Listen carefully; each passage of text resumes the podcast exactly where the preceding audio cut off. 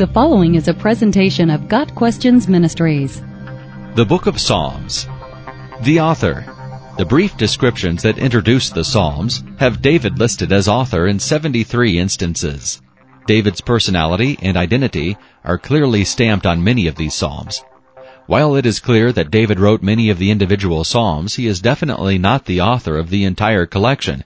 Two of the Psalms, number 72 and 127, are attributed to Solomon, David's son and successor.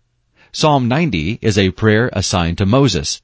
Another group of 12 psalms, 50 and 73 through 83, is ascribed to the family of Asaph. The sons of Korah wrote 11 psalms. Psalm 88 is attributed to Heman, while Psalm 89 is assigned to Ethan the Ezrahite. With the exception of Solomon and Moses, all these additional authors were priests or Levites who were responsible for providing music for sanctuary worship during David's reign. Fifty of the Psalms designate no specific person as author. The date of writing. A careful examination of the authorship question, as well as the subject matter covered by the Psalms themselves, reveals that they span a period of many centuries. The oldest psalm in the collection is probably the prayer of Moses, a reflection on the frailty of man as compared to the eternity of God. The latest psalm is probably Psalm 137, a song of lament, clearly written during the days when the Hebrews were being held captive by the Babylonians, from about 586 to 538 BC.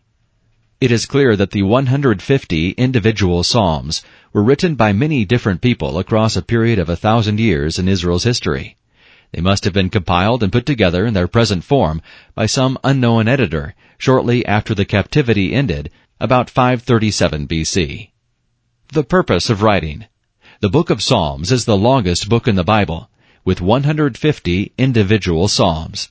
It is also one of the most diverse, since the Psalms deal with subjects such as God and His creation, war, worship, wisdom, sin and evil, judgment, justice, and the coming of the Messiah. Key verses. Psalm 19 verse 1. The heavens declare the glory of God. The skies proclaim the work of His hands. Psalm 22 verses 16 through 19. Dogs have surrounded me. A band of evil men has encircled me. They have pierced my hands and my feet. I can count all my bones. People stare and gloat over me. They divide my garments among them and cast lots for my clothing. Psalm 23 verse 1. The Lord is my shepherd. I shall not be in want. Psalm 29 verses 1 and 2. Ascribe to the Lord, O mighty ones, ascribe to the Lord glory and strength. Ascribe to the Lord the glory due his name. Worship the Lord in the splendor of his holiness. Psalm 51 verse 10. Create in me a pure heart, O God, and renew a steadfast spirit within me. Psalm 119 verses 1 and 2. Blessed are they whose ways are blameless, who walk according to the law of the Lord. Blessed are they who keep his statutes and seek him with all their heart. A brief summary. The book of Psalms is a collection of prayers, poems, and hymns that focus the worshipper's thoughts on God in praise and adoration. Parts of this book were used as a hymnal in the worship services of ancient Israel. The musical heritage of the Psalms is demonstrated by its title. It comes from a Greek word which means a song sung to the accompaniment of a musical instrument. Foreshadowings. God's provision of a Savior for His people is a recurring theme in the Psalms. Prophetic pictures of the Messiah are seen in numerous Psalms. Psalm 2 portrays the Messiah's triumph and kingdom. Psalm 16 foreshadows His death and resurrection. Psalm 22 shows us the suffering Savior on the cross and presents detailed prophecies of the crucifixion, all of which were fulfilled perfectly. The glories of the Messiah and his bride are on exhibit in Psalm 45, while Psalms 72, 89, 110, and 132 present the glory and universality of his reign. Practical application.